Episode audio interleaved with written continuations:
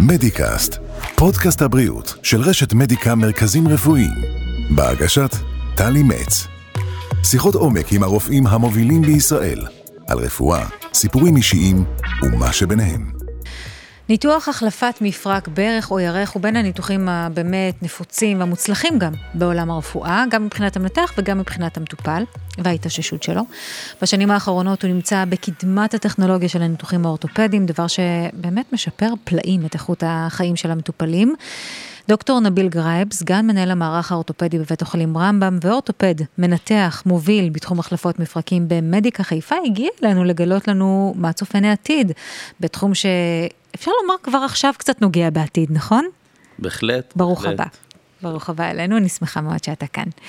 טוב, אז תכף נדבר באמת על ההתפתחות הטכנולוגית המרהיבה שיש לתחום מפרקי הברך והירך, ואני מודה שגם יצא לי להיות בכמה ניתוחים כאלה ולראות, וזה לא פחות ממופלא לראות עד כמה מהר חוזר המטופל להתהלך על רגליו כאילו כלום. זה מדהים, לא פחות ממדהים, אבל שנייה, שנייה, תכף, תכף נעשה סדר.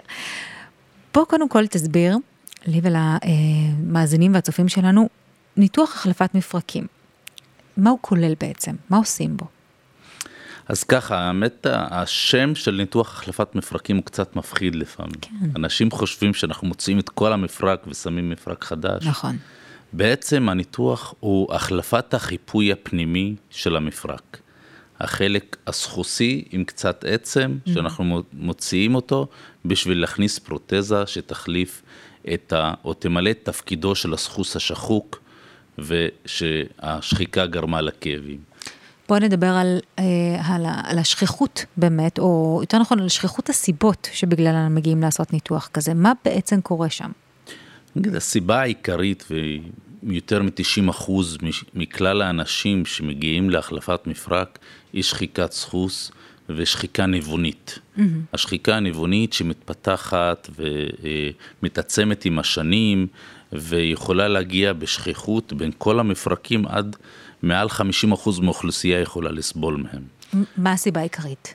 לא יודעים בדיוק, יש הרבה סיבות, אה, בין זה שבאופן טבעי רקמת הסחוס מדלדלת עם השנים, אבל יש סיבות ספציפיות כמו פגיעות טראומטיות קלות, אולי בגיל צעיר, שנותנות ביטוי בגיל מאוד מבוגר, אה, אם זה קרע במיניסקוס בברך שיכול להיות עם השנים להתפתח לשחיקה של הסחוס, ומדובר בתהליכים שלוקחים עשרות שנים. כן. זה לא תהליך שלוקח שנה ושנתיים. אבל לא נכון יהיה לקבוע שהגורם המרכזי העיקרי לשחיקה אה, הוא בהכרח גיל. זאת אומרת, גם בגיל יחסית צעיר יכולה להיות שחיקה של המפרקים. נכון.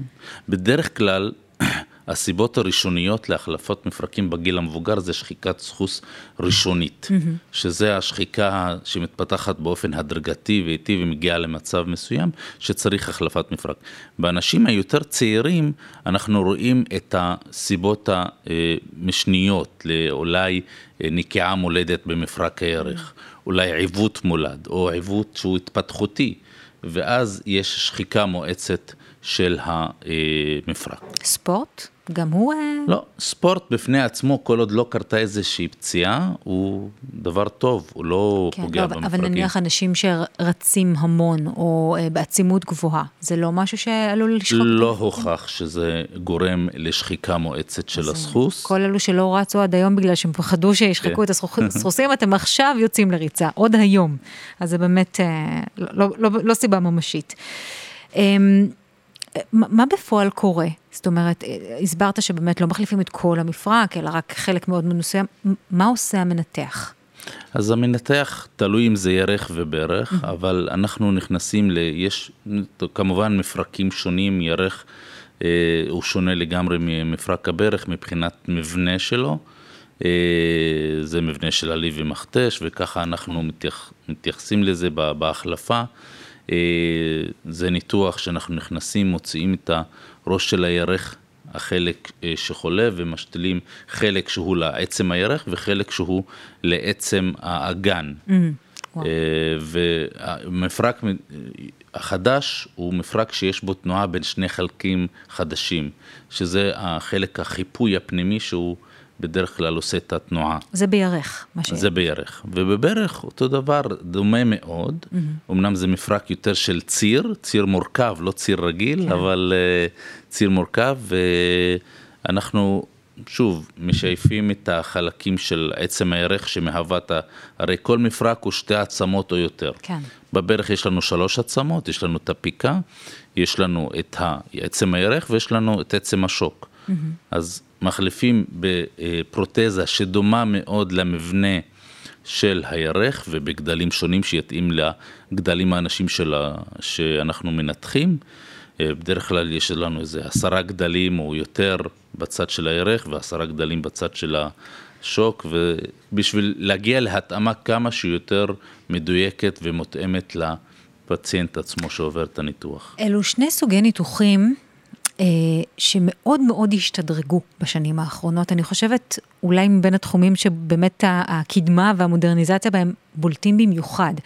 הגענו, אה, אם אנחנו הולכים כמה שנים אחורה, לא המון שנים אחורה, אז היה מדובר באמת בניתוח מאוד מאוד מפחיד, עם החלמה ממושכת, עם, עם, עם אה, אשפוז ממושך, בעוד היום, כמה שעות אחרי הניתוח, האדם כבר מתהלך. בהחלט, אנחנו, הגישה שלנו אל הניתוח, אה, עכשיו היום היא גישה יותר הוליסטית, אנחנו מסתכלים על כל השלבים של mm-hmm. הניתוח, ולאו דווקא על הפן הכירורגי של השעה, שעה וחצי של הניתוח. כן. אז אנחנו גם מהכנה לפני ניתוח, גם מתחום ההרדמה, הרדמה הספציפית לרגל שנותנת שיכוך כאב טוב אחרי הניתוח. שכבר לא עושים כמעט הרדמות כלליות בניתוחים האלה. עושים, אבל הפחות עמוקות, mm. ויותר מכוונים את ההרדמה לאזור שמנותח. אה, וככה לא צריך אה, להכניס את הבן אדם לשיתוק שרירים יותר גדול או, או הרדמה יותר עמוקה. וגם התהליך השיקומי, אנחנו מבינים היום יותר טוב שאפשר לדרוך על הרגל מיד. Mm-hmm. וזה גם אה, שינוי קונספציה, גם אצל המנותח וגם אצל המנתח, שלהבין שאפשר לתפקד בצורה מהירה וטובה, בלי הרבה כאבים, בצורה לשלוט על הכאב אחרי הניתוח, בשיטה שייתן לבן אדם איכות חיים טובה ושלב מאוד מוקדם אחרי הניתוח. ובטח גם משפיע בצורה מיידית וישירה גם על הליך ההחלמה שלו. בהחלט, בהחלט. כן. אנחנו כמובן גם עם השנים נכנסו אה, שיטות חדשות בניתוחים. אה, אנחנו פחות אה, משחררים רקמות, למשל בגישה קדמית במפרק, בהחלפת מפרק הערך, אנחנו לא חותכים שרירים, אז זה גם פחות כאבים אחרי ניתוח, זה פחות הגבלות. אנחנו לא אומרים להם אה, אל תדרכו או תדרכו אה, דריכה חלקית, אלא ישר מתחילים דריכה מלאה וטווח תנועות מלא, ועם השליטה הטובה בכאבים אנחנו מסוגלים להגיע לשיקום מהיר מאוד, ואשפוז של יום, יומיים, ואנשים יוצאים הביתה. לא יאמן. אם אה, אדם בן 87 עוד שוקל אם לעבור את הניתוח או לא, זה פתאום משהו שהופך לאופציה ראויה, בגלל, בגלל כל הסיבות שמנית. זה, זה זה דרמטי, אפשר לומר. אם תרשה לי להיות כן. דרמטית. אמ, יש דברים שאנחנו יכולים לעשות, אתה אומר שהסיבה לשחיקה היא לא לגמרי ידועה במלואה. יש דברים שאתה יודע שאפשר לעשות כדי למנוע שחיקה של הסחוסים? אנחנו, כמובן יש את ה... אם יש פגיעות מסוימות, אנחנו יכולים לטפל בהן, אם זה בטיפול ניתוחי או אחר, בשלב מוקדם, בשלב צעיר, אה, בגיל הצעיר, אה, בשביל למנוע הידרדרות לכדי שחיקה מואצת בגיל המבוגר יותר וניתוח. אבל מה ששמתי לב, ש... וגם זה מתועד בספרות, שאנשים שהם יותר פעילים, אפילו אם יש להם שחיקה, הם פחות מרגישים אותה. Mm. זאת אומרת, יכולים להיות לנו שני אנשים שיש להם אותה רמה של שחיקה בברך או בירך, אבל משום מה, אחד מרגיש כאב והשני מתפקד רגיל, לא יודע שיש לו שחיקה. Yeah. וכנראה ככל שהשרירים שלנו יותר חזקים ויותר מתפקדים, הם מורידים מהעומס מהמפרקים. אז להיות פעיל זה, זה עד ההמלצה הכי טובה שאני יכול לתת לאנשים. אין רופא אחד שביקר כאן ולא אמר את הדבר הזה, שבאמת פעילות, אתה יודע מה, לא משהו מאומץ או, או, או אולימפי. כן. משהו ברמת התזוזה, ההזזה של הגוף, זה פשוט פותר כל כך הרבה בעיות. בא לי להירשם לחוג פילאטיס אחרי זה, באמת. טוב, אז דיברנו באמת על אה, התייעלות הולכת וגוברת בתחום בתחום מאוד מאוד מתפתח, אבל אם נהיה יותר ספציפיים, אה, אפשר להסתכל על הכניסה של תחום הרובוטיקה לעולם האורתופדיה, שזה כבר נהיה ממש חתונה קתולית, אפשר לומר. אה, יש התקדמות אה, גדולה בתחום של הרובוטיקה והרובוטים נכנסים, בתקופה האחרונה נכנסו לארץ בכמויות כן. אדירות, בהרבה ניתוחים, אם זה בכירורגיה כללית, אבל גם באורתופדיה. יש לנו רובוטים היום לניתוחים של החלפות ירך וברך. נביגטורים יותר, אבל לא, שלא חלילה יקבלו פה רושם שמדובר ברובוט שמנתח, הרובוט הוא, לא. הוא בא לסייע למנתח, mm-hmm. הוא לא מחליף את המנתח, הוא לא מחליף אותו בגישה הניתוחית, הוא לא מחליף אותו, הוא בא בתחום האורתופדיה והחלפות המפרקים לדייק בחיתוכים של העצם ולהביא למיקום טוב של השתלים. Mm-hmm. מה שאנחנו בדרך כלל מחפשים בתוצאות הניתוחיות, אנחנו מסתכלים על צילום אחרי ניתוח, לראות שדייקנו במיקום של השתלים.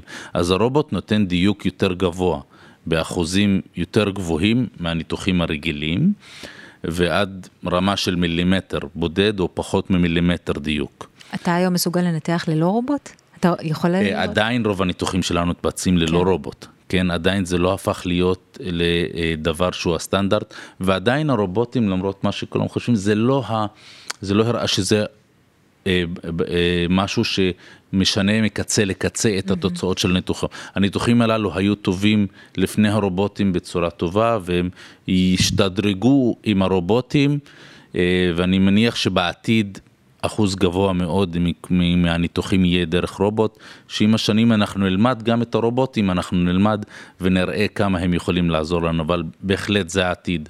כמו כל דבר, הקדמה חייבת איכשהו להיכנס ואנחנו חייבים להשתמש בה, אז יש, יש מקום לרובוטים וזה מייעל הרבה את הניתוחים שלנו. טוב, אתה מרשה לי קצת אה, להיכנס למקומות היותר אישיים בחייך? בהחלט. מרשה לי. למה אורתופדיה? מה גרם לך לבחור בזה? האמת אה, זה משהו שתהליך מסוים. התחלתי בלימודים, נחשפתי בהתחלה לכירורגיה כללית, אז התאהבתי בתחום הכירורגי, אחרי זה עשיתי את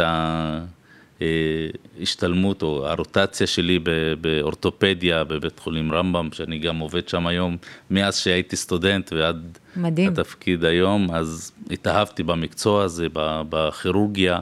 אה, זה תחום ענק של כירורגיה, יש לנו איזה שמונה תתי התמחויות בתוך האורתופדיה, וזה משך אותי, כל התחום הזה. במיוחד שאורתופדיה זה תחום שהוא שיקומי.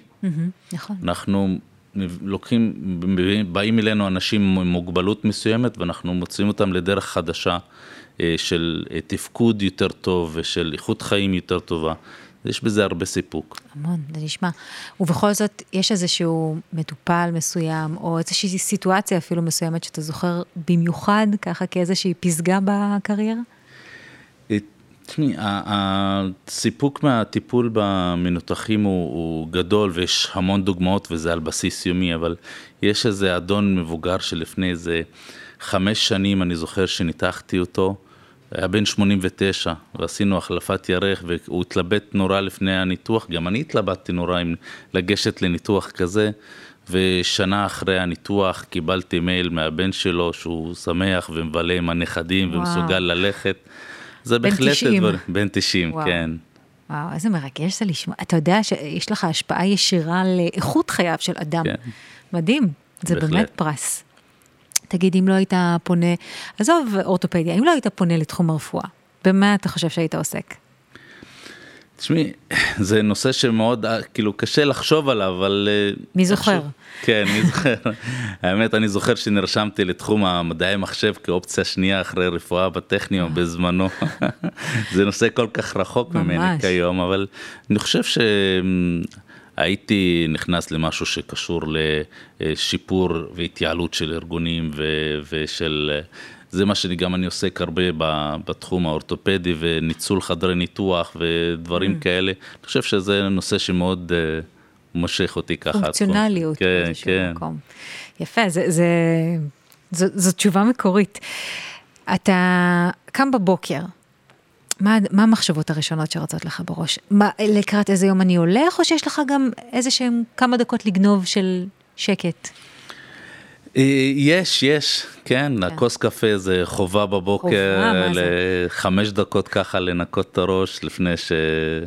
הטירוף אה, מתחיל. כן, לפני שהטירוף מתחיל, לפעמים זה גם קורה לפני הניתוח ככה, עד שמארגנים את החדר ניתוח וזה, אז יש את החמש דקות של הקפה, אפילו בתוך חדר ניתוח יושבים, ו... כן? כאילו לא בתוך, בחדר המתנה. כמובן, כן.